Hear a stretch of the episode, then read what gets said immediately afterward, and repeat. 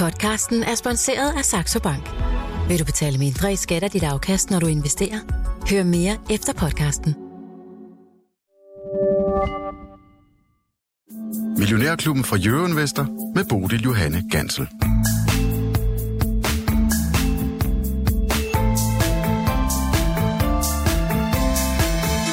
Japansk rentemøde, europæisk inflation og endnu flere regnskaber. Det er menuen denne onsdag. Velkommen til 55 minutters aktie- og investeringsdebat her i Millionærklubben. I dag sammen med aktiechef i H.C. Andersen Kapital, Michael Friis Jørgensen. Godmorgen og velkommen til dig. Godmorgen. Og med investeringsstrateg Lars Skovgaard fra Danske Bank. Også velkommen til dig, Lars.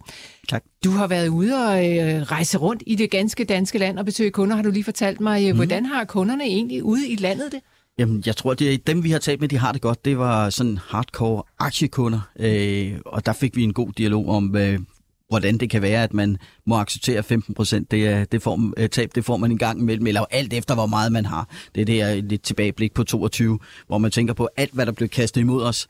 Jamen, så skal man også kunne acceptere, at man har nogle tab en gang imellem, fordi der har jo været nogle rigtig, rigtig gode år før. Så, øh, så det var en, en god snak om det, og så snak om, en snak om at være investeret, øh, og sørge for at være investeret, og sørge for at kunne bytte lidt rundt på, øh, det er ikke altid det, der var godt øh, i, i sidste år, så så skal man måske bytte lidt rundt på og, og have lidt andre ting. Men det kan jo godt være lidt svært, Lars, for der ja. er mange af os, der sidder og er lidt bekymrede over de her markeder lige nu. Skal man mm. stadig være investeret?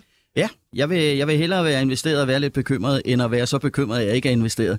Øh, så så jeg, ja, det er den her historie om, at måske at det vi har gjort hos os, det er, at vi har sådan fokus på kapitalbevarelse. Det er sådan selskaber for hvad nu hvis det her det bliver meget værre, end vi går og forventer i, i den økonomiske udvikling, så skal vi altså have selskaberne, der overlever øh, hen på den anden side, som typisk vil være dem, der kommer styrket ud af krise, fordi de opkøber konkurrenter eller udkonkurrerer dem i sådan en periode med, med stress.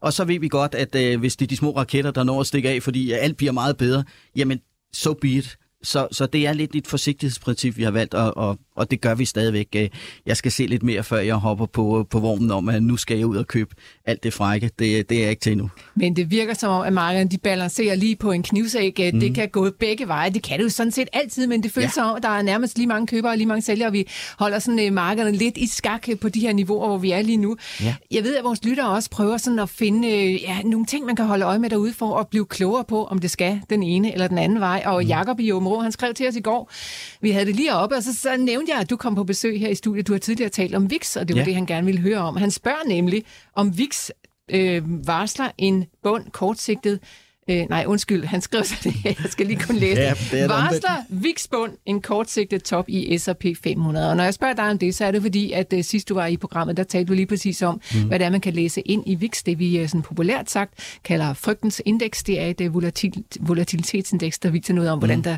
uh, der bliver handlet over på uh, optionsmarkedet. Lars, uh, mange ord uh, fra ja, mig. Ja. Uh, nu kan du få lov at tale. Kan vi bruge VIX til noget i de, på de her niveauer?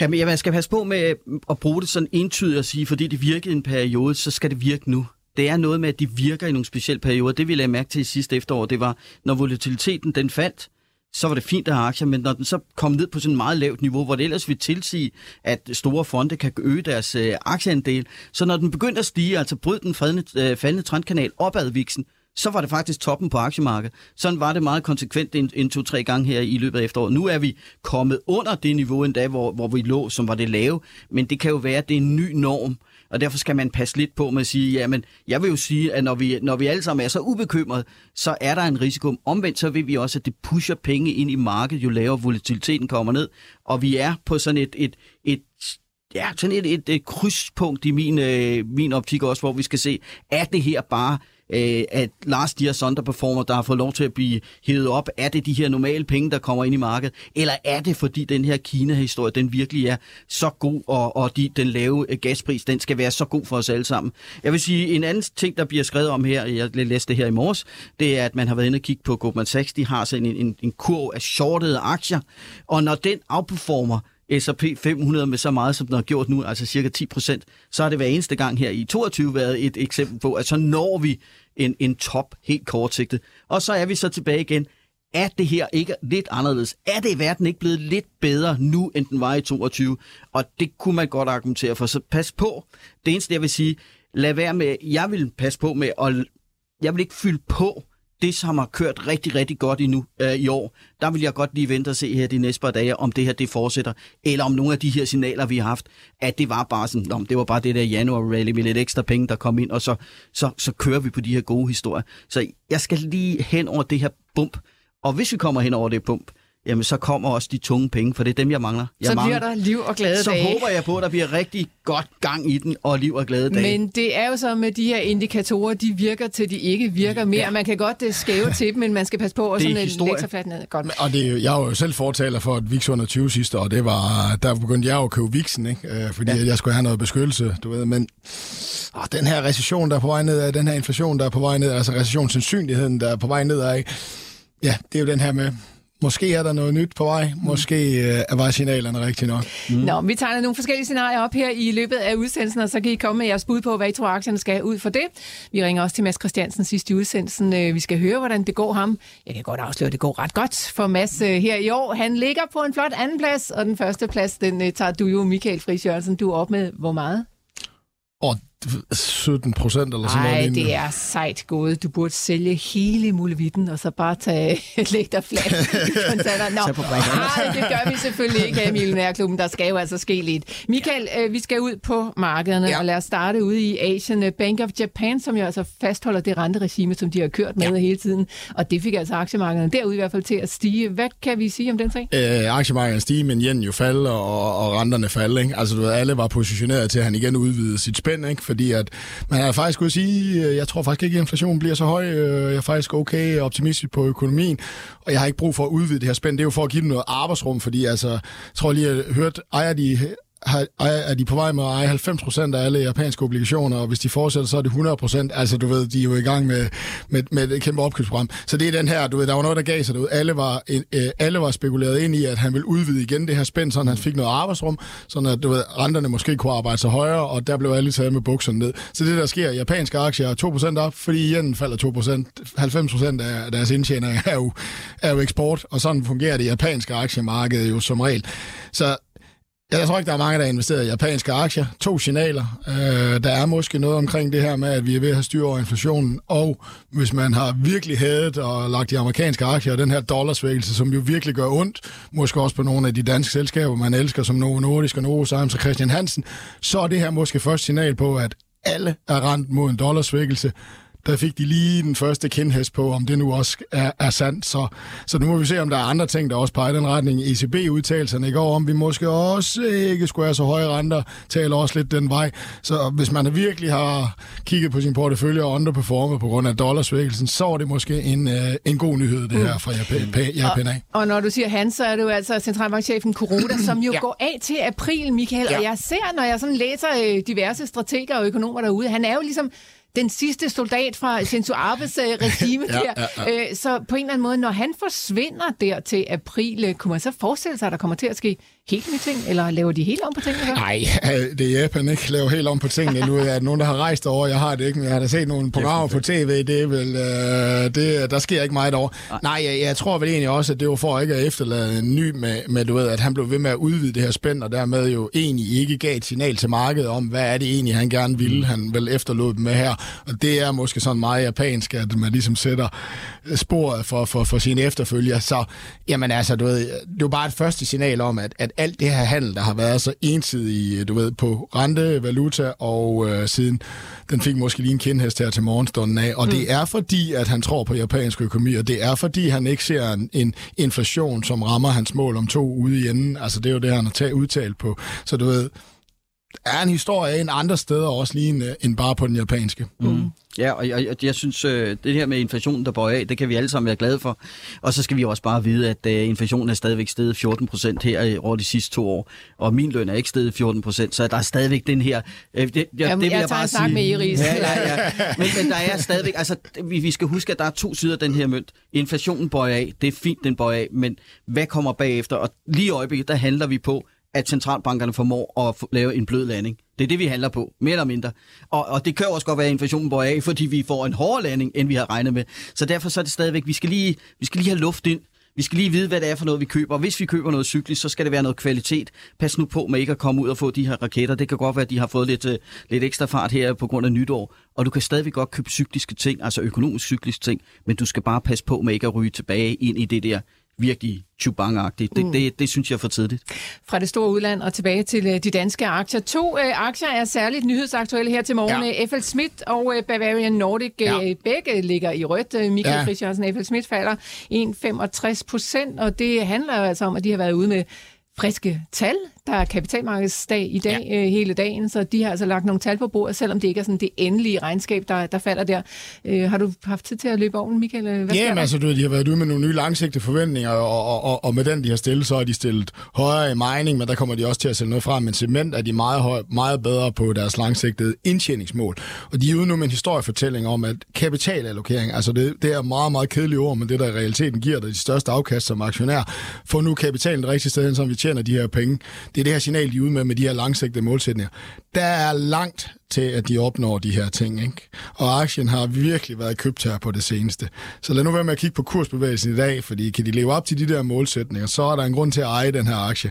Øh, og, og den, altså, der har været positive signaler ud her fra morgenstunden af, men lad os nu huske på, at den aktie har været en af de aller, allermest købte frem mod den her kapitalmarkedsdag. Så det er nok her, vi ser en reaktion, fordi det er mål, vi sætter i dag. Det er jo ikke nogen friske tal, mm. og de er bedre end forventet. Øh, men aktien falder, så, du ved, så folk siger, hvad fanden? Altså, du ved. Og det er bare for at sige, at, at det er jo en aktie, hvor man virkelig har købt ind i den her nye virkelighed for FLS. Og selvfølgelig også Core men det kommer vi senere ind på, og, og så videre. Så det er reaktionen i dag. Så hvis du spørger mig som øh, aktionær i den her aktie, fair enough. Altså, du ved, ja, den har jo virkelig performet, ikke? Ja. Altså, du ved, og der kommer der et hårdt år, hvor de skal integrere alle de her ting, altså deres nye opkøb, tusind grupper og så videre, ikke? Altså, der kommer også en virkelighed. Men hvis de gør, hvad de siger nu, og virkelig fokuserer kapitalen det rigtige sted hen, og kan levere på de her målsætninger, jamen, så er der virkelig en grund til at kigge på den her aktie. Men her for morgenstunden, der er reaktionen, som den er. Så du holder fast, lytter til, Michael? Ja, ja, ja jamen, det gør jeg blandt andet, fordi at jeg kan ikke rigtig finde ud af at købe den her infrastruktur, kover historie, Kina-historie i enkelte aktier. Jeg begynder at kigge på nogen, men jeg er ikke ekspert der, og derfor har jeg jo hele tiden købt den her, du ved, øh, råvarer via FLS. Altså, du ved, det er derfor, jeg ligger den aktie, og den er absolut ikke død. Øh, vi kan komme lidt ind på det, men du ved, jeg læste en IA-rapport, hvad der skal bruges af råvarer for at levere vores grønne omstilling. Ikke? Altså, de har nemlig sat fokus på det. Ikke? Altså, hvis du ser nogle af de der grafer, så ved du, altså, hvor meget vi kommer til at mangle af det her stats, hvis vi skal gøre det, altså mm. af råvarer, hvis vi skal lave den her grønne omstilling, ikke? Altså, så er der altså en eller anden langsigtet historiefortælling i, uh, i, i råvaremarkedet og og dermed også sandsynligvis i FLS-aktien. Ja. Øh, den anden aktie, det er altså Bavarian, ja. som også er nyhedsaktuel. Det er jo sådan set ikke Bavarian, der er nyhedsaktuel. Nej, det, er det, det er sådan set Moderna, ja. der var ude med øh, nogle spændende ASV-data. Ja. Sæt os ind i, hvad der foregår der, Michael. Jamen altså, Moderna var ude med deres ASV øh, fase 3-data, og var egentlig relativt stærk. 84 procent øh, responsrate. Altså, det, jeg tror, det er nogle headline-data, lad os lige passe på alt sammen her.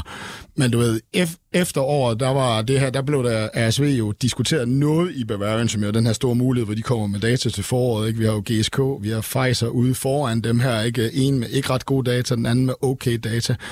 Altså, der blev lige pludselig diskuteret, du ved, øh, det her kæmpestore marked, 10 milliarder US dollar, så analytikere ude og fortælle på Moderna, ikke? Altså, men der er mange om kagen. Så du ved, historien i Bavarian, som de også prøver at sige, hey, hey, når det er 10 milliarder dollar stort vaccinemarked, der opstår, hvorfor skulle vi ikke have en del af kagen, hvis vi lykkes med det her produkt? Hvorimod at efteråret, der så jeg bare reaktionen, var da de kom med data, alle de andre her, at der blev der virkelig smidt skud og mudder i, i Bavarian-historien. Og derfor havde jeg også troet, at den skulle falde med her for morgenstunden. Ikke, at det var rigtig fundamentalt set, men at den skulle det. Så det er Moderna, der er ude med, hvad jeg vil sige i forhold til hovedoverskrifterne, og det er det eneste, vi har set indtil videre, deres effektivitet på deres ASV, så sender de, så sender de, så kunne de godt, øh, du ved, øh, kunne de godt blive lidt af en, af en bekymrende konkurrent til, til Bavarian, hvis de får produktet på markedet. Og derfor troede jeg egentlig også, at aktien ville reagere negativt, fordi det gjorde den i efteråret. Men der er en eller anden form for, for styrke i, i, i aktien lige nu i hvert fald. Ja, men Michael, du har jo tidligere ejet Bavarian Nordic her i Millionærklubben, men så må du sælge ud på et, skal vi ikke bare kalde det lidt uheldigt tidspunkt? Den steg i hvert fald ret meget efter, du solgte. Hvorfor solgte du egentlig? Jamen, det, er- det er kundeforhold, så jeg skulle sælge. Så lad os lade være med at diskutere mere om, hvorfor jeg bider i bordkanten og, og har lyst til at knalde hovedet ind i væggen. Men, men sådan er det bare. Kundeforhold. Jeg måtte ikke eje den, derfor blev den solgt før nytår. Og derfor er du også lidt øh, tilbageholdende i Ja, forhold lidt til at tilbageholdende tale, med at hvad tale om- ja. Godt, så vidt altså et par af nyhederne her fra øh, Millionærklubben hos Euroinvestor. Jeg har Michael Friis Jørgensen og Lars Skovgaard med i studiet om lidt. Der ringer vi også til Mads Christiansen for at høre, hvordan han er kommet af vejen her i 2023. Og du kan som altid blande dig i debatten. Hvis du har spørgsmål eller kommentarer, så er du velkommen til at skrive ind til mig på 42 42 03 21. Bare husk at starte din besked med Mio.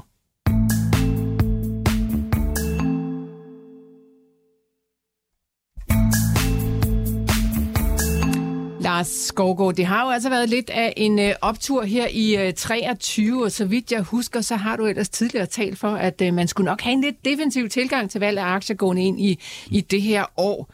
Synger du stadigvæk den sang? Jamen, det er øh, stadigvæk den her sang, jeg siger, defensiv og lidt fokus på kapitalbevarelse, og så være investeret. Øh, og det er jo vigtigt at være derinde, end gå og være så bekymret, så du ikke er investeret. Så, så jeg vælger den her lidt øh, defensive tilgang. Og så kan jeg godt se, at jeg underperformer, eller at mine anbefalinger underperformer, de stiger altså stadigvæk. Så, øh, så optim- det, der, det gælder om for mig, det er selvfølgelig at få det, der outperformer, det skal jeg hele tiden. Men jeg skal have noget mere. Mm-hmm. Jeg skal have lidt, øh, lidt flere data. Jeg skal som sagt se, at, øh, at det ikke er de her bevægelser, som kunne være sådan en januar-effekt, eller det kunne være de her shorted positioner, der får aktiemarkederne til at stige. Der vil jeg så sige, der står vi jo sådan lidt over for et, et krydspunkt, som vi har talt om tidligere.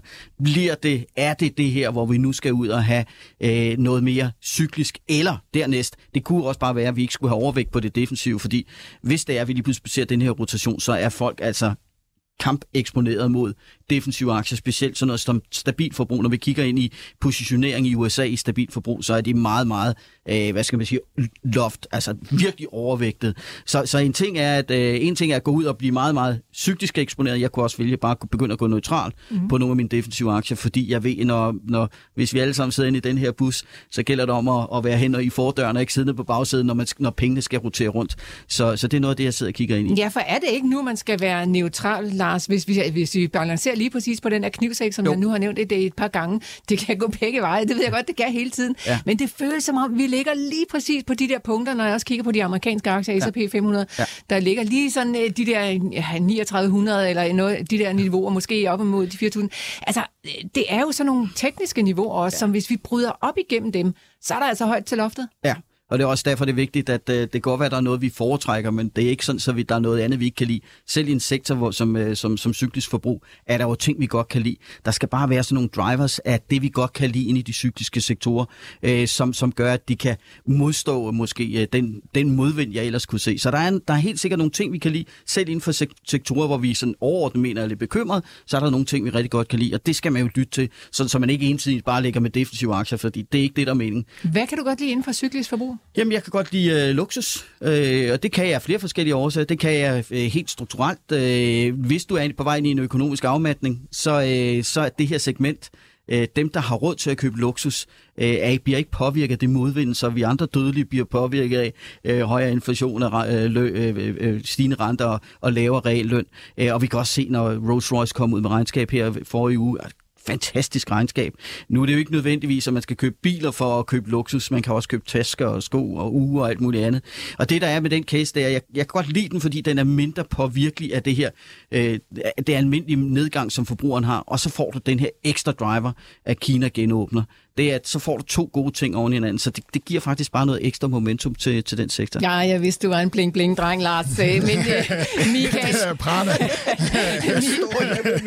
Michael øh, vi har, altså, de, de oplagte luksusaktier, ja. Det er dem, der sådan kommer lynhurtigt ind i mit hoved, når vi taler luksus. Det er jo LVMH, ja. Louis Vuitton, Moet Ja. Hennessy, og så ja. Er det Kering, som blandt andet står bag Gucci. Ja. Og så er der selvfølgelig også nogle af de der biler, som jeg, jeg ærligt talt ikke kender så meget til. Hvor vil du begynde at plukke, hvis du sådan skulle have noget af det ind i din portefølje? Ja, jeg, jeg, jeg vil nok begynde at plukke i LMH og Caring og dem der, og det er jo fordi, at, at når kineserne er ude af det her, så er det jo ikke... Altså, kineserne køber faktisk ikke ret mange luksusvarer i Kina. De køber også nogle, men de er jo 30-40 procent dyre, og det er, når de begynder at kan flyve ind i, i, øh, i Danmark, så er det... Nu, øh, ikke for at være racistisk, men, men du ved, de står primært nede i starten af gågaden hernede, og hvis der er nogen, der er tvivl om, så ligger alle urforretningerne. Det er dyre alle- del. Det er den dyre del. Ja. Øh, og, det, og det er jo ligegyldigt for de her luksusproducenter, fordi det er jo afgifter i Kina, der gør det, der er dyrt, ikke? Altså, mm. Og de er begyndt at flyve ud i verden. Så der er et boost her. Du ved, øh, jeg synes også, de er lidt for dyre. Du ved, luksusproducenterne, og jeg synes også, at vi kan høre om noget, der hedder en rich rich recession. recession. Fordi at, at hvis man ser på de amerikanske og de europæiske forbrugere, så er det faktisk, du ved, så er der nogle tegn på, at det er den lidt rigere del. Altså, så du ved, så... Der, der, der, der er jo noget vigtigt noget i det her, fordi hvis det er, at vi kommer over det her punkt, og vi ikke, altså vi kommer ikke i en recession, vi bliver ikke fyret, for det er det, der bekymrer mig lidt. Lige i øjeblikket, så er det, hvad, hvad sker der med os forbrugere, hvis vi også, hvis selskaberne også begynder at sige, nu skal vi kigge på omkostninger, vi begynder at fyre, så tror jeg stadigvæk, det her segment, der hedder almindelig forbrug, det kan være en lille modvind. Det er klart, hvis ikke man oplever det, så har du alle de her almindelige forbrugsaktier, der er banket ned, øh, hvor der lige pludselig er nogle muligheder. Så, så, så det her, det er et udtryk for, det er den periode, vi er i. Jeg kan godt lide Kina-historien, den giver lidt ekstra modvind. Jeg kan godt lide, når der er to ting, der driver noget. Og så er det da klart, hvis vi kommer over bumpen nu her, og verden bliver meget bedre, men så er det lige pludselig ikke luksus. Så skal mm. jeg jo have noget af det, som vi almindelige forbrugere begynder at købe. Og så skal man selvfølgelig også have nogle nuancer i det, fordi risikoen er, at jeg, jeg, jeg har svært ved at sådan noget som auto bare lige stikker af her på den korte bane. Som Hvad også stikker af? Autosektoren, okay, ja. ja. som også ligger inde i, i cyklisk ja. forbrug. Men, altså, men der kan være andre ting, der er gode. Jeg, jeg, jeg tror ikke, man skal lytte på mig her, altså, for jeg, jeg, jeg følger alle de her ting, og det, jeg tror, det er det rigtige sted at ligge, men jeg, jeg, jeg, jeg har et eller andet mod luksussektoren. Jeg, det, det, det er måske det, vi kan se på os. Jeg, jeg, jeg forstår det måske ikke rigtigt. Altså, du ved, uh, så du ved, hvis jeg skal købe noget, så køber jeg måske Porsche-aktien. Nej, spøg. så, så er du meget... til side, og så kan man jo lige så godt købe Volkswagen-aktien. Og ja, det, ja, så, så altså, det. Ej, altså, du ved, så jeg... jeg du ved, nogle gange så er der nogle ting, man ikke kommer med på, selvom det er de rigtige, fordi man, det, er, det ligger bare ikke rigtigt i maven. Altså, du ved, uh, forståelsen af, hvorfor de egentlig koster det, de gør, og jeg, jeg, jeg kan mere se, uh, du ved, uh, faren i den sektor, end at se mulighederne. Så, altså, det er bare sådan, min hjerne er wired, så, så du ved, jeg, jeg tror, Lars har ret, at det er det rigtige sted at kigge hen, fordi at det er virkelig et sted, man kan købe Kina-historien. Men Michael, du er meget tråd med de nye tendenser. Øh, The Billionaire Vibe Shift har vi talt om også et par gange her i Millionærklubben. Altså, der er sådan nogle tendenser derude af, at det er altså ikke specielt smart at rende rundt og flashe sine penge mere. Måske er det i virkeligheden ikke specielt smart at være øh, milliardær længere. Nej, Nej. Ej, det er jo ikke det problem, jeg som sådan har. jeg kan godt hilse dig. Og sige, men, ja, men det, det er, det, der er noget shift. Altså, ja. du ved, jeg, jeg, jeg, altså, der er jo noget shift. Så kan man jo sige, luksusproducenter tøjproducenterne har det måske bedre end andre tøjproducenter, fordi at de vil jo sige, din øh, Hermet-taske, den holder 36 år, den du kører ned i H&M, den smider du ud efter en måned. Det er forfærdeligt. Det er det, der ødelægger vores verden. Altså, det er jo fast consuming goods, der har et stort problem på at ødelægge verden. Så du ved, øh, så du ved jeg, jeg, der, der undgår de også lidt af, af det, jeg tror måske, at der i forbrugsbranchen kunne blive et, et problem, især i tøjbranchen. Ikke? Så jeg, jeg, jeg, jeg har bare måske lidt et problem med, med jeg, jeg har bare lidt et problem med det segment, uden at, at du ved, og, og derfor skal man ikke, når, jeg, når, jeg, når man har sådan nogen, så skal man jo ikke altid lytte på sådan en som mig, fordi at jeg skal jo virkelig synes, at den er helt vildt meget bedre end alle andre, den historie, for at jeg køber det. ikke. Øh, ja. Men jeg tror, LMH og, og, og Caring og nogle af dem der, det er bud på, at kineserne skal ud og, og, og, og, og, og, og rejse igen i verden og købe de her produkter. Og så. vi taler meget om de kinesiske forbrugere, når vi taler om uh, de her aktier, men ja. uh, det er jo faktisk uh, Sydkorea, der er det allerstørste Største marked. Ja. marked. Altså, det er jo der, hvor de flår den her slags varer ned af, ja, af hylderne. Ja. De må have råd til det. Hmm. Godt, så, så vidt uh, luksusvarer. Lad os hoppe videre til noget, du også nævnte tidligere, Michael, nemlig kover, og ja. det her med ja, mineraler og sjældne jordarter og den slags, som vi skal bruge til den grønne omstilling. Lars, det har du også talt om tidligere i Millionærklubben. Mm. Er du stadigvæk hot på det? Jamen, det er lidt den samme historie som luksus, øh, hvor, hvor jeg siger, at der, der er en eller anden trend, der er derude, og så får den så et boost af noget, der sker. Og, og Kover får også et boost af, af genåbning i Kina. Vi kan, kover bliver vi, altså vores grønne omstilling, der skal vi bruge rigtig, rigtig meget kover. Og når vi så kigger på Kinas genåbning og ser nogle af de tendenser, der er derude, blandt andet med boligmarkedet, som begynder at komme i gang. Der bliver givet noget tilskud til førstegangskøbere, der kan godt være, at der er nogle Evergrande og sådan noget, der, der går konk herover, men så, så støtter de nogle andre. Kommer der gang i kinesisk økonomi, så er der bare, så kan vi bare se, så kører koverpriserne op. Så, så, så derfor så synes jeg, at det er også en måde at købe på en genåbning i Kina. Så begge de her historier, det er faktisk historie på genåbning i Kina, og så har de begge to sådan hver sin strukturelle ting. Øh, det der med luksussegmentet, og det herovre, det er den grønne omstilling, der ligger nedunder. Og så er der jo det problem med for eksempel kover, Michael Friis Jørgensen, som jeg ved, du også påpeger, at vi skal jo simpelthen bruge så meget af det for overhovedet at komme i nærheden af at komme i mål med grøn omstilling. At det, altså, det giver jo ingen mening. Vi, er, vi har simpelthen så lidt af det kover i forhold til, hvor meget vi skal bruge. Mm. Hvordan spiller det ind investeringsmæssigt? Jamen, det spiller jo ind i, hvorfor jeg købte FLS, ikke? Altså, du ved, det er, du ved, det er lidt det der med, at vi kan altid... Altså, de store penge, de laves jo lynhurtigt i at eje øh, råvarerne. Øh, jeg er forfærdelig til at time det, har i hvert fald været det i historien. Så jeg køber skoven, der laver skoven. Ikke? Altså lidt ligesom på chipmarkedet, der køber jeg SML. Det kan sagtens være, der er meget mere opside i Nvidia, men her er der, det der, hvor jeg forstår nogle ting. Og jeg har købt FLS her.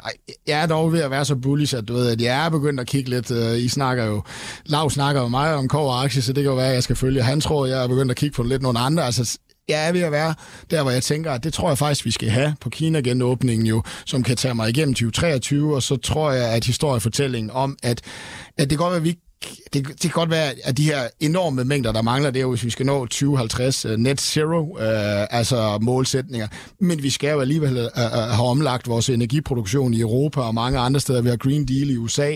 Kineserne har jo også en, en kæmpe målsætning om at omstille sig. Ikke nødvendigvis måske, fordi de vil redde verden, men fordi de vil redde deres egen økonomi på, ud fra en uh, råvare, altså ud af en energiafhængighed. Så, så for mig, der fortæller det Kina kommer til at tage mig igennem 2023, hvor du ved, recessionen truede mig på den side, og derfor er jeg også begyndt faktisk at kigge på en ren uh, koveraktie, og det er måske bare advarselssignal til alle om, at det har jeg aldrig timet, så det, er, det er måske ja, ikke et godt signal. hvad det er for en koveraktie? Ja, ja, det, det er det, der hedder Southern Copper Corporation. Jeg, jeg, jeg mener, de har verdens største reserver. Altså, de er ikke nødvendigvis producerer nu, men de har nogle kæmpemæssige reserver liggende, ikke?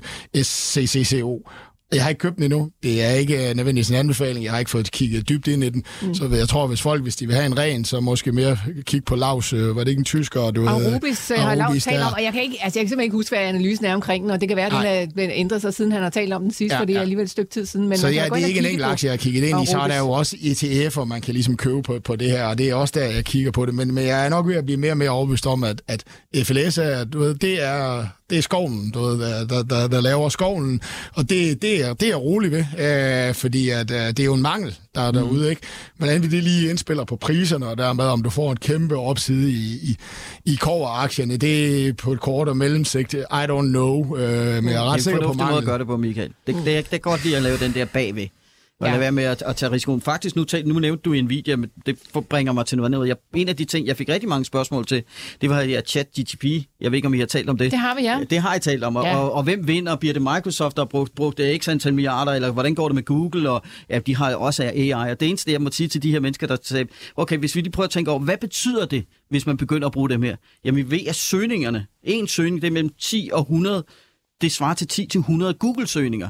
Hvad betyder det? Jamen det betyder, at der kommer pres på datacenterne. Hvad betyder det? Så skal vi have her GPU'er ind i det. Okay, hvad, i stedet for at finde ud af, hvem der vinder, så køber jeg dem, der putter GPU'er ind i uh, datacenteret. Mm. Det er lidt den samme historie, som, uh, som Michael er inde på. Nogle gange skal man prøve at gå lidt tilbage i kæden. Og så, og så, tager, jeg lige, så tager jeg lige et skridt tilbage af det er dem, der skal producere de chips, der og, skal og, ja, men, men det, det, Jamen, der er intet, der står alene. Det hele griber om sig på ja. alle måder. Nå, øh, lad os prøve at lege med lidt forskellige scenarier, fordi ja. at øh, hvis vi forestiller os, at vi balancerer lige præcis der, hvor at øh, i forhold til teknikken i hvert fald på aktiemarkedet, mm.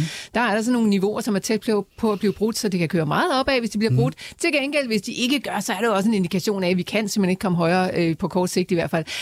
Lad os forestille os, Lars, at vi ryger igennem de der scenarier. Hvordan skal man så øh, lægge sig her og nu? Jamen, så skal du stadigvæk være investeret. Jeg synes stadigvæk, du skal vælge kvalitet. Altså sørg for at sprede dig ud, så du ikke kun har de defensive, men få noget, noget lidt mere cyklisk ind, få noget, noget miner ind, få noget lidt industri. Jeg synes måske, der er noget industri, der er stedet meget, men, men det, det er nu engang det, vi taler, det er præmissen. Øh, så synes jeg, det er det, du skal prøve at få fat i. Øh, så bred det ud, men sørg for at være kvalitet. Du skal ikke gå, øh, på kompromis, og så begynder at købe små aktier, medmindre du er meget, meget spekulativ. Det er klart, øh, små aktier, det lyder forkert, men små, øh, ikke velkapitaliserede aktier. Mm. risikoen, hvis, hvis vi nu tager fejl, at der, der lige går lidt længere tid, og det vil hoppe frem og tilbage, så er det jo et spørgsmål at komme helt frem til målstregen og være med i opsvinget. Og derfor så er det det kvalitet. Så vælg sådan større velkapitaliserede selskaber, så du kan være derhen øh, til målstregen. Og så synes jeg sådan noget som øh, energisektoren, øh, hvis du også tænker på øh, lidt udbytter, Øh, i sted, der, det kan være stadigvæk selskaber nu her den kommende tid, der lige skal spare lidt på omkostninger. Jeg ved ikke, hvordan deres kapital er. Kan man, øh, hvis der er et, et segment, hvor jeg er sikker på, hvor jeg tror på udbyderne vil fastholdt, så tror jeg, det er energisektoren. Så det kunne også være noget, du skulle overveje her. Nej, det øh, ligger jo lige til højre ben at smide over til dig, Michael, for du har faktisk lige været ude og købe op i Equinor til din øh, millionærklub-portefølje. Er det den tankeproces, som Lars han her øh, taler om, du har været igennem?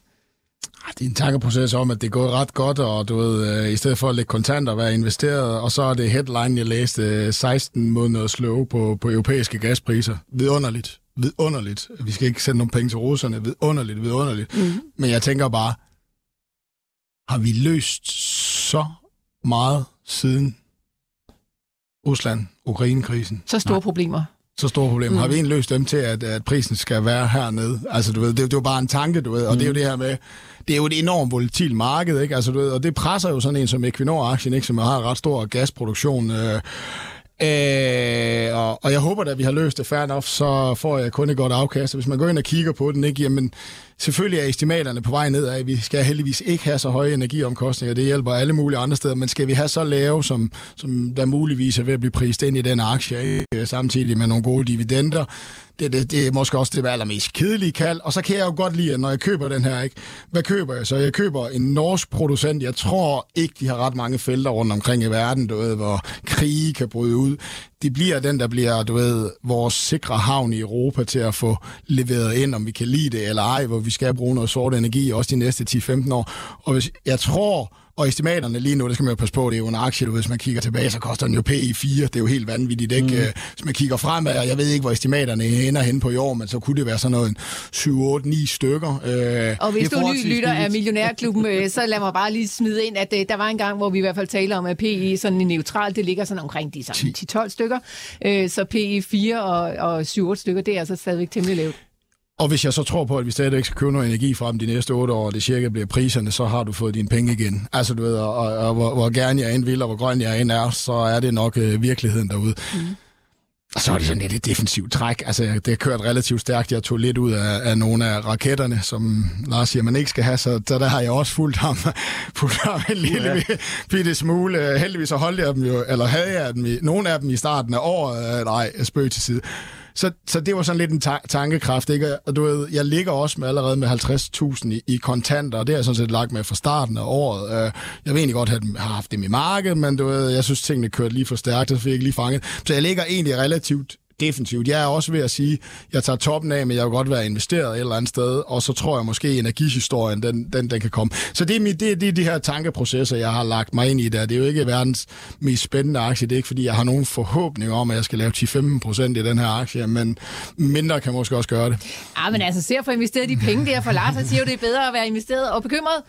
Ja, så, der så dividender kunne være en måde at gøre det på? Dividender kunne være en måde at gøre det på, men Lars, øh, når du hører det her, og hvis vi sådan breder øh, debatten ud til sådan generelt at handle om, hvad skal vi kalde forsyningsaktier, mm. så er de vel også temmelig rentefølsomme. Er ja. det ikke et, øh, et issue, som du tænker, Michael han bør tage med jo. ind her? Øh, det er faktisk øh, i, i det er lidt forkert at sige, at, at forsyningsaktier er defensive i min optik, fordi det de i hvert fald er, det er de rentefølsomme. Mm. De har meget stor gæld, og så har de også, eller ikke, det er ikke alt sammen, men de har en vis gæld, og så har de også øh, den her udbytte.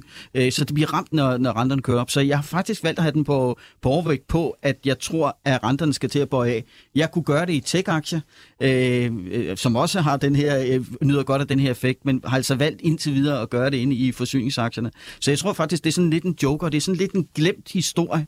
Øh, vi har set, at de er meget følsomme over for inflationsudvikling, og også følsomme over for, for renteudvikling. Øh, så det synes jeg er sådan en, en lidt øh, glemt lille skat, man kunne gøre. Og så, så, er det, så, så skal man selvfølgelig gå ind og kigge på, hvad er det for nogen, jeg skal købe. Øh, så, så kunne det være, at man skulle købe et helt indeks frem for måske at stockpick, fordi så får du altså den her øh, selskabsrisikoen. Det er jo ikke det, der er mit kald. Det er det der med, at de er følsomme over for renten. Og hvis renten begynder at pike af, hvis det er, at uh, inflationen piker af, så kunne det være sådan en, en lille glemt. Ja, og de, de her 50.000, der ligger i kontant, det er absolut ikke udtryk, fordi jeg er enig om, at vi er på en balance, vi er på en knivsæk og så videre, men, men hvis jeg kigger på de her faktorer, faldende recessionsrisiko, øh, renter, den inflationstal, der peger nedad, som vil jo pege på, at renterne er nok, og, og du kender selv, at, du ved, at jeg, jeg har prøvet at sige til alle, at alle sagde, at du skulle afkastene komme i anden halvår, jeg siger så, de kommer i første halvår, mm. så jeg vil egentlig gerne være fuldstændig investeret, det er simpelthen manglende inspiration, og så pengene kom lidt sent ind, og jeg vil godt købt noget Volkswagen, og så steg der lige pludselig 10 procent, og så har jeg siddet og ventet lidt. Så det har egentlig ikke noget at gøre med mit syn. Jeg er enig om, at vi ligger på en knivsæk. Det er ikke fordi, at det her det er et særligt sikkert kald at, at kalde det her, men jeg synes, alt peger på, at tingene skal videre op herfra. Mm. Øhm, I skal tage et headset på nu, for vi har nemlig fået øh, endnu en gæst med her i programmet. Mads Christiansen, godmorgen og velkommen til dig. Godmorgen, Bodil. Og ikke mindst øh, tillykke til dig, Mads. Du har jo haft en øh, forrygende start på 2023, må man sige. Øh, du er op med, ja, jeg ved ikke, om den er opdateret siden jeg er inde på Saxo Banks hjemmeside. Der står der 9 procent, men jeg kan også forstå på dig, at der er kommet nogle nye aktier ind siden, så det kan være, at det ser anderledes ud. Hvor meget er du egentlig op med? Jeg øh, ved, ved det ikke helt præcis, men, men jeg tror 9-10 procent er et meget nu, godt bud. Ja, nu står der faktisk 11. Nå, men der sker hele tiden noget på Saxo Banks hjemmesiden. Mads, øh, først og fremmest, øh, det har været en flot start. Hvad er det særligt for nogle aktier, der har trukket op her i 23? Jamen, Lars var inde på det i starten, at, øh, at, at vi har set de, øh, hvad skal man sige, de aktier, der har haft en, en hård medfart i, i 2022, starte året godt. Øhm, og, og det er så det er det er det segment af, af tech. Jeg synes der er nogle forskellige øh, tech segmenter man kan investere i og, og det, det er klart det segment af de yngste virksomheder som også faldt først. Altså det, de har jo været i fald i to år efterhånden og det er dem som som har steget rigtig meget her i starten af året. Øhm, øh, krypto øh, virksomhederne er også øh, sten øh, meget øh, og så er er øhm, det, det næste segment, der begyndte at falde, det var business to consumer øhm, af virksomhederne, altså e-commerce og, øhm, og, og, og øh, fintech-platformene, og de har også haft en, en god start øh, på året. Øhm, et, et senere segment, der begyndte at falde af tech-virksomheder, det var business to business, altså software-virksomheder, og de har faktisk haft en svag, en, en svag start på året, der er sådan begyndt at, at vende lidt op, og ligesom Michael startede jeg med en del øh, kontanter i porteføljen, og så har jeg købt en lille smule op i, øh, i, i B2B-segmentet, øh, som er faldet noget. Øh, ja. Og Mads, øh, du er jo altså porteføljeforvalter en del af vores konkurrence her i Millionærklub, og så er du fondschef i New Deal Invest, bare lige for at, at præsentere dig ordentligt for dem, der måske ikke kender dig så godt.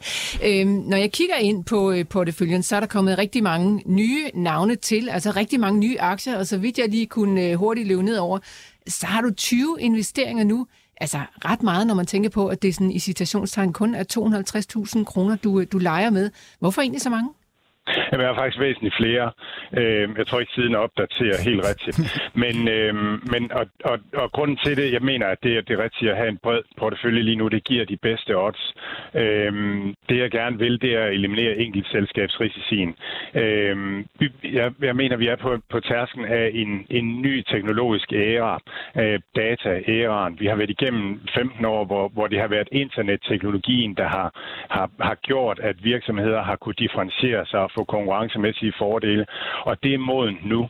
Øhm, og så står vi over for, at det mere er data, øh, det handler om, og det man kan med data. Så det bliver de virksomheder, der leverer artificial intelligence, og de virksomheder, der er rigtig gode til at indsamle data og bruge data til at skabe en, en konkurrencemæssig fordel.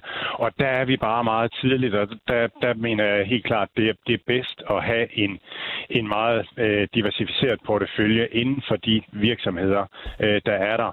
En, en ting, vi så i år, det var, at, øh, at de her Apple-forandringer, øh, ATT-forandringer i det her med, hvad man kan bruge third-party data til, har virkelig har ændret spillebanen rigtig meget for, for internetvirksomhederne. Selvom at, at det egentlig er ved at være en moden industri, så lige pludselig så kommer der sådan en ændring her, som er svær at forudsige, og det har været svært for markedet også at forstå, hvad var det egentlig, det kom til at betyde. Men det har virkelig ændret det konkurrencemæssige miljø øh, på internettet meget. Og, og, og det, sådan vil det altid være med ny øh, teknologi, at det er svært at forudsige lige, hvad det er, der bliver, og, øh, og hvad der kommer til at ske, hvordan spillebanen bliver. Så er der det her makro også, øh, hvor at øh, lige nu at gør makro, øh, udgør makro en, en risiko for virksomheder. Altså nogle virksomheder er truet på eksistensen, men klarer de sig, så har de også et, et meget stort potentiale, fordi de er priset til ikke, måske ikke at klare sig. Øh, så makro øh, gør også, at, at det er rart at kunne eliminere den her enkelt selskabs øh, risiko øh, rigtig meget.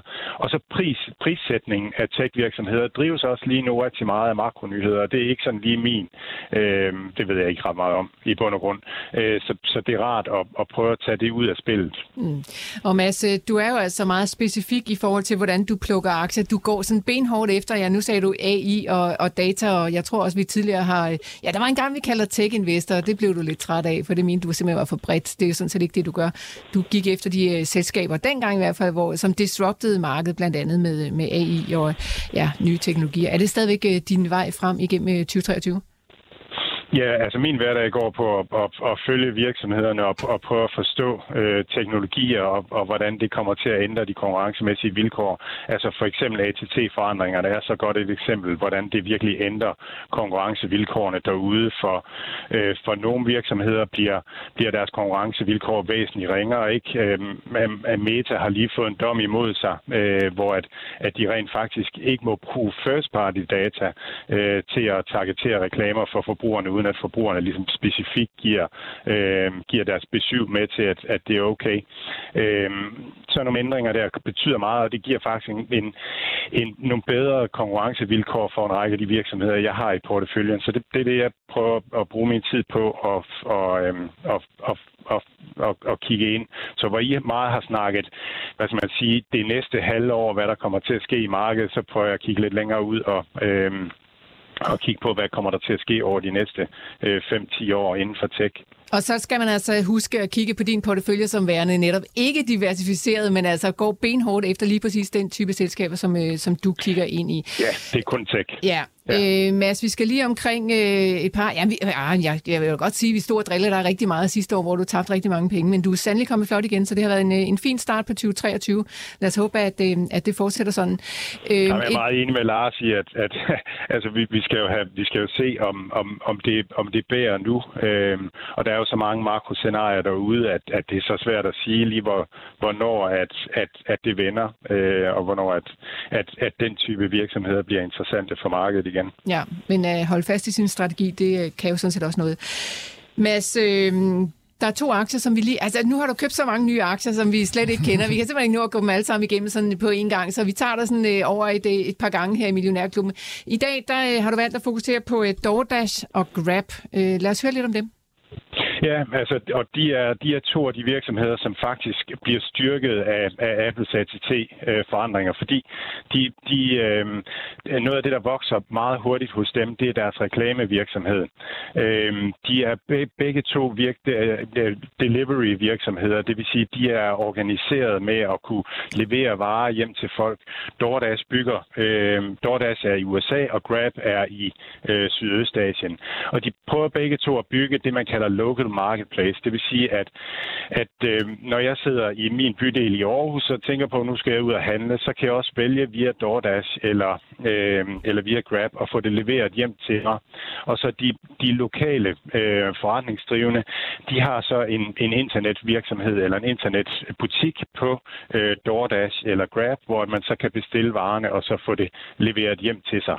Og det giver faktisk rigtig god mening, hvis man sætter sin egen sætter pris på sin egen tid øh, Øhm, at, at så, så giver det god mening, at der er nogen, der kører rundt og, og leverer det. Men, men det, at man så bruger DoorDash som, som sin indgangsport, nu skal jeg handle noget lokalt, så søger jeg på DoorDash og ikke via Google, ikke via Facebook eller sådan noget, men jeg søger lokalt på de varer. Øhm, og DoorDash ved så, hvad plejer jeg at skulle have leveret, når jeg når jeg går på her øh, onsdag øh, kl. 12. Og det vil sige, at DoorDash kan levere nogle, nogle rigtig gode reklamer. DoorDash har også first party data på mig, hvad jeg plejer at købe og hvad jeg plejer at være interesseret i. Så det giver en, en mulighed for at bruge data rigtig, rigtig godt. Øhm, og, og de virksomheder øh, kommer til at, at gå rigtig hurtigt mod profitabilitet. Øhm, for et år siden, der var det vækst for enhver pris, og nu er det profitabel vækst, som, som man ved, man skal.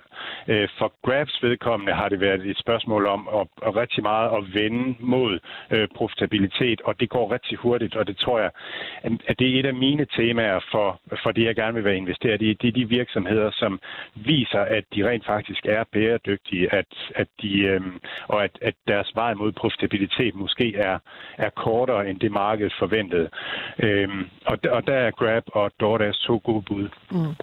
DoorDash er profitabel allerede på deres gamle forretning, som er øh, food delivery, og så bygger de det her local marketplace, hvor de, hvor de stadigvæk investerer en masse penge. DoorDash, som handler på øh, New York Stock Exchange under tickerkoden DASH, og øh, Grab, som handler på Nasdaq under tickerkoden ja, Grab, AB. Mads, øh, så hvor store er de her positioner egentlig? Nu kan vi ikke se, de ligger nemlig ikke inde øh, på Saxo Banks hjemmeside endnu, men de er altså handlet ind til dine portefølje, kan jeg forstå. Hvor store positioner har du der? Jamen, det er jo så små positioner på omkring 2 procent. Altså, mm. jeg, har, jeg, har lagt, jeg har lavet små positioner af de virksomheder, som, som jeg tror på, altså, øh, og så har jeg lavet nogle rigtig små positioner af de virksomheder, som, som, er, hvad skal man sige, som, som kan være eksistentielt truet øh, her i, på grund af makro og, øh, og på grund af, af den nedsatte tilgang til, til kapital, øh, som der er derude. Så, men, men der er også en, der er en række virksomheder i det segment af meget unge virksomheder, som er faldet med 80, 90, 95 procent, og, og, og hvor, jeg, hvor jeg måske synes, at, at risk-reward er rigtig godt, men der er også en absolut risiko i dem, så der har jeg meget små positioner, men det er meget dem, som har klaret sig rigtig godt i starten af året. Men Mads, er der ikke også en risiko for, at det bliver for småt? Altså, det bliver simpelthen for bred en portefølje til, at det kommer til at batte noget, hvis en af dem stikker af? Jo, men, men, øh, men alt tech er jo faldet rigtig meget. De der forskellige kategorier, jeg snakkede om, altså big tech er faldet med 30-50 procent. Øhm, software er faldet med måske 50-80 procent, øh, afhængig af, af, hvordan markedet ser virksomhederne. Øhm, business to consumer er faldet med øh, 60-80 øh, procent, og, og så den her kategori af unge virksomheder er faldet med 75-95 procent. Så, øhm, så, så jeg synes, jeg synes, det er rart at, at slippe for, for enkelt, virksom, enkelt virksomhedsrisikoen, og så, og så egentlig bare have, øh, ja, have det her potentiale, der er i, at, at, at teknologi er jo ikke dødt, fordi at, at vi har haft en øh, vi har haft en, en økonomisk storm i verden, så går vi jo stadigvæk imod, at, at, at verden digitaliseres, og at, at data kommer til at betyde rigtig meget for virksomheders konkurrenceevne i fremtiden og sådan nogle ting. Lige nu er bare en, en mulighed, som jeg ser det, til at, at købe sig billigt ind på noget, som, som bliver den næste bølge inden for teknologi. Men kunne du så ikke bare købe en bred ETF, Mads? Men det findes ikke rigtigt. Mm. Øhm, det, det, det gør det ikke. Altså, nu skal jeg ikke reklamere, men det, men det er faktisk New Deal Invest. Det er det, vi prøver at lave en, en, en ETF inden for netop de her virksomheder, mm. som Nasdaq er jo, Nasdaq er jo big tech og gammel tech og, øh, og også øh, andre ting. Øh, så, så det er svært at finde en ETF for, for netop de her ting. Der er ARK, øh, som, som er den samme, det samme produkt, som er de unge virksomheder, som er data øh, og AI. Ja, Ark Invest fra Cathy Woods, øh, som jo altså også fik øh, mange hug øh, sidste år i hvert fald. Nå, Mads Christiansen, spændende med nye aktier i porteføljen. Lad os tage et par stykker af de andre en, en anden dag, hvor vi har lidt mere tid, men tusind tak, fordi vi måtte forstyrre dig her til morgen i hvert fald. Velkommen. Og således tilbage her til studiet, Lars Skovgaard og Michael Friis Jørgensen. Mm. Der er kommet et par spørgsmål ind for eksempel fra Kenneth Schøring, som godt kunne tænke sig at høre, hvilke aktier man kan købe for at stå godt, når den forfærdelige krig i Ukraine er slut. Polske byggefirmaer, skriver han, tyske spørgsmålstegn. Hvad gør en klog? Ja, Michael, det er, det, det er et stort spørgsmål, men uh, kunne man sådan, er, og måske også, ja, jeg ved ikke, om, om, om det er sådan med lidt dårlig smag i munden, men på et eller andet mm. tidspunkt er der noget, der skal... Ej, når krigen er over. Ja, jo, så jo. det er det modsatte af våbenaktier, ja, ja, ikke? men altså, det er jo at tjene penge på noget, som er blevet bombesønder ja. sammen. Jo, basically. Nå, hvad, øh, hvad, har vi nogen øh, bud her? Øh, nej. Okay. Jeg synes ikke, øh, du ved, at uh, altså, hvis man hvis tager Tyskland, altså, du ved, der, det, det, det, er jo virkelig nogle store selskaber, og så er der en masse små, om der lige ligger nogle mm. uh, byggeaktier, der, der ligger dernede. Ikke? Polen er jeg også enig om, men altså, det polske aktiemarked har jeg ikke lige lyst til at bevæge mig ud af, så, så det er godt tænkt. Jeg har ikke nogen aktieidéer der, jeg har heller ikke rigtig set, at der er nogen, der er begyndt at skrive om, så det er muligvis fordi, at at det er altså virkelig svært at finde noget, du ved, der, der, der virkelig kommer til at rykke ind i, øh, i, i, i det land, og lige præcis bliver dem, der skal, skal, skal genopbygge det. Men du har fuldstændig ret, der vil være noget lokalt, og så vil der jo være en europæisk øh, generel byggeindustri, altså der laver byggematerialer, som jo selvfølgelig vil få et eller andet vist boost, men det er selvfølgelig ikke, du finder ikke det, det der 400-500 procent, fordi at du ved, at lige pludselig så kommer der et eller andet stort. Men det var nok der, jeg vil, vil kigge på de større byggevareproducenter. Altså, du ved, det, det, det er nok der, der, jeg vil ligge. Altså, du ved, og man skal jo også huske på, at, at hvor, hvor meget vi end ønsker, det er, det skal ske, ikke, så er der jo bare ikke tegn i sol og måne og stjerne, vel? Mm. Altså på, at, at der er ved at være fred derovre. Altså, Men det, altså, er... behøver man at være så specifik? Fordi kunne man ikke også forestille sig, at der simpelthen bare kommer i situationstegn en bølge af optimisme, når den krig nu engang uh, slutter? Det håber jeg da så sandelig, og så skal man bare vide, at det her, det er altså et kæmpe projekt. Man skal genopbygge Ukraine Altså, hele infrastrukturen er totalt smadret. Så, så øh, på den ene side, ja, så er det godt, og, øh, at krigen er overstået, og så er der det, alt det, der kommer bagefter. Man kunne også købe øh, maskiner, tunge maskiner, der skal bruges, jeg antager, hvis du skal genopbygge hele Ukraine. Øh, glem Marshallhjælpen, det er vand ved siden af det, der skal bruges der. Så skal man også have noget machinery, så det kunne også være der, man skulle komme hen.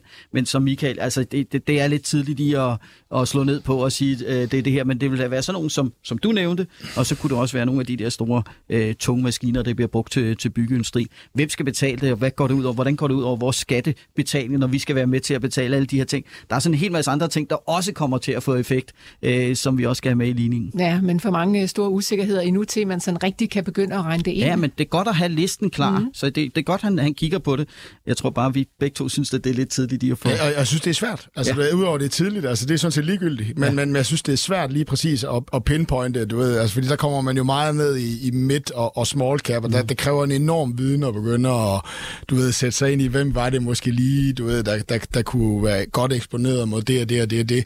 Den, den viden er bare rigtig, rigtig svær at opbygge, og så skal ja. vi til Tyskland og Polen, hvor de der, altså på det polske marked, det mener jeg, det, det er drevet af en 3-4 store mm. aktier, og så er det sådan meget, meget dødt, øh, minder meget om Tyrkiet, som jeg også har investeret i, at der er tre aktier, og resten, det er, jeg, jeg ved ikke, hvad det er. Altså, man kan slet ikke forestille sig det vel, når man har et dansk aktiemarked, hvor det mm. bare er kval, der var med et tysk udtryk, ikke? Altså, ja. du ved, og lige i Tyskland, Uh, der er mange selskaber, men, men de er godt nok små, øh, når du kommer meget ned under de store. Ja, og, og Tyrkiet der... Øh, har du investeret ind i, Michael, fordi du rent faktisk kommer ja, der op. Ja, ja, kommer der en del. Og men, så er der jo lang tid til det sker. Så i den periode, så vil de selskaber stadigvæk måske opleve den modvind, som der kan være i økonomien. Så, så, så det at, at pege ind nu, det er jo ikke sikkert, at den eksisterer, når vi kommer hen og, og skal være med på genåbningen og genopbygningen. Så er der Frederik i Silkeborg, som uh, lyttede lidt til, hvad I sagde om uh, udbytteaktier. Han spørger i hvert fald om, uh, hvad jeres tanker er om rights som udbytteaktie, eller rights, jeg ved ikke lige helt, hvordan vi skal udtale det. Real Estate Investment Trust, så vidt jeg husker det. Uh, det er jo altså noget med at investere ind i en fond, som kun investerer ind i real estate, ja. fast ejendom. Uh, kunne det være noget at, at, at gå den vej? Altså, når vi køber øh, et årsagen til, at jeg begyndte at tale om udbytteaktier, det er en forudsigelighed om, at man får et udbytte. Og så kan man have en diskussion om, hvor stor er det, hvor stor er forudsigeligheden for, at man får udbytter derfra. Altså, jeg, jeg, jeg kan godt lide energispektren, for der er jeg rimelig sikker på, at jeg kan få mine udbytter. Men jeg vil, en ting, man skal holde op med, det er det her dividend yield. Øh, det er ikke sikkert, at man får den der meget høje øh, med pris, man betaler sig forhold til den dividende, man får. Så jeg, vil, jeg, jeg foretrækker at gøre det i nogle områder, hvor jeg ser, at der er en stor sandsynlighed for det. For jeg ved ikke, om hvor stor sandsynlighed jeg får for de der rights, øh, hvordan den ligger. Men det kan være, at du, Michael, du altså, har en holdning Man skal jo bare tænke på, at rights er jo sådan et, et værktøj, der primært er skabt til amerikanerne, fordi de kan undgå en masse beskatning på baggrund af. Du kan så købe dem som en aktie, det er fedt nok, og de kan virkelig target, ikke? Du kan købe American Tower, som en, er, en, er en ride, ikke? Som, som laver mobil uh, tower, som køber sig ind i 5G-bølgen, der alle skal ja. have nye spektre op, og så kan du købe dig ind i varehuse, ikke? Mest geniale idé for 2021, hvor Amazon jo ikke kunne, ikke, ikke kunne finde Altså, hvis de fandt et varehus, så købte de det, eller lejede ja. det, og fyldte medarbejdere ind i det. Så du ved, det, det, det er bare sådan ride som kategori, det, det vil jeg godt lige bare argumentere mod, at, at rides er sådan nogle meget, meget specialiserede værktøjer, som er godt skattemæssigt for amerikanerne, mindre vigtigt for dig, men til gengæld giver det dig sådan en, en meget, meget meget øh, målrettet approach ind i at sige, ved du hvad, nu tror jeg faktisk, det her kæmpe øh, fald, øh, man forventer i det amerikanske boligmarked. Det tror jeg ikke på. Jamen, så kan man købe øh, residential home, altså hvad hedder det? Så kan man købe nogen, der køber to etagers huse over hele USA og så videre. Og det, det er sådan, man skal tænke. Så udover at der er høje udbytter, fordi det er jo sådan, de er bygget op, man smider nogle penge ind, og så investerer de jo nogle høje udbyttesektor, altså boligsektoren øh, og alt sådan noget, der, der er høj cashflow på, så skal du nok egentlig også lige vide, hvad er det egentlig, du tror på? Tror du på mobiltårne? Altså, du ved, øh, mm. tror du på, at varehuse får en revival? Er det butikscenter, altså malls, altså de her storcenter, som jo er gået død, og alle investeret ind i, at var en genial idé, og så ligger nogle rights. Jeg tror, de nu får en genfødsel. Så den, den skal du lige ud over bare kalde rights for mm-hmm. at sige det, men, men, men du ved, ud, det er nok mere det, end man skal tænke på det som en udbytte-case. Øh, Nå, øhm, øhm, Frederik, han kigger... nu kan jeg ikke tale mere. Han kigger specielt på Medical Properties Trust, øh, MPW. Ja. Jeg, ved ikke, om I kender den, men det er så sådan set også øh, lige meget. Men, men det er jo det der targetet. Så, så er det, vi tror jo på udbytte måske er meget godt i en, øh, i en kapitalbevarende, og han er fokuseret ind på noget meget defensivt right, så det kunne være en mulighed. Ja. Vi skal til at øh, lukke ned, men lad os kigge en sidste gang på øh, aktiemarkedet. Michael, øh, det er jo, er, vi, vi balancerer stadig på den der knivsæk. Det handler altså i grøn, men kun lige på den Rød, rigtige grøn, side. grøn, grøn, rigtige side. grøn, rød. Ja, okay. Så det bliver en blandet dag. Er det det, vi, ja. er det, det, vi går med? Ja, det er, jeg tror, vi mangler nye signaler herfra, ikke? og vi, nu står vi også foran en regnskabssæson. Ikke? Jeg tror ikke på, at den bliver et problem, men det er der jo ikke alle, der er enige i. Kære marked, send nye signaler. Vi er klar til at tage imod. Tusind tak til Michael Friis Jørgensen fra H.C. Andersen Capital, og tak til øh, Lars Skovgaard fra Danske Bank, fordi I var med mig her i studiet. Tak til Mads Christiansen, der var med ude øh, på telefonen, og selvfølgelig til Daniel Sarto Lassen, der tog sig af teknikken. Og så stor tak til jer, der lyttede med. Vi er selvfølgelig tilbage igen i morgen.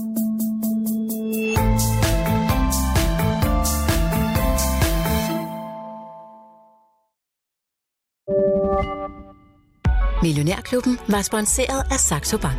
Ved du, hvad dine penge helst vil være? Hos Saxo Bank kan du få op til 3,05% i positiv rente uden binding. Bare ved at have en investeringskonto. Det er nemt og gratis at oprette en konto. Der er ingen konto og depotgebyr, og der er ingen binding. Så du kan altid investere eller trække dine penge ud. Kom i gang allerede i dag på saxobank.dk.